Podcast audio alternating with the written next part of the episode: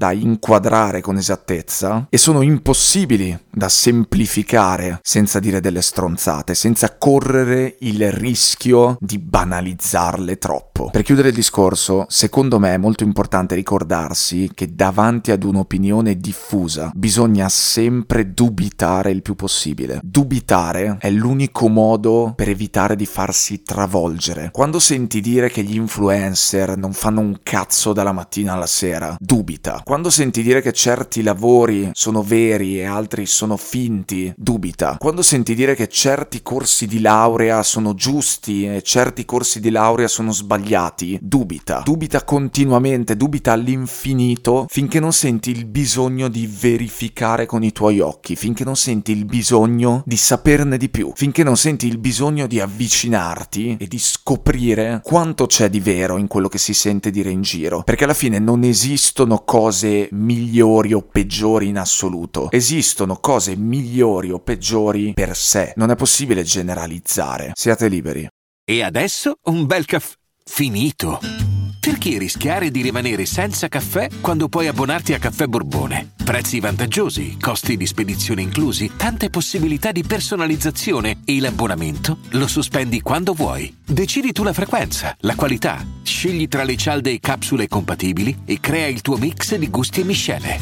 Mai più senza caffè con l'abbonamento Caffè Borbone. Tutte le info su caffèborbone.com.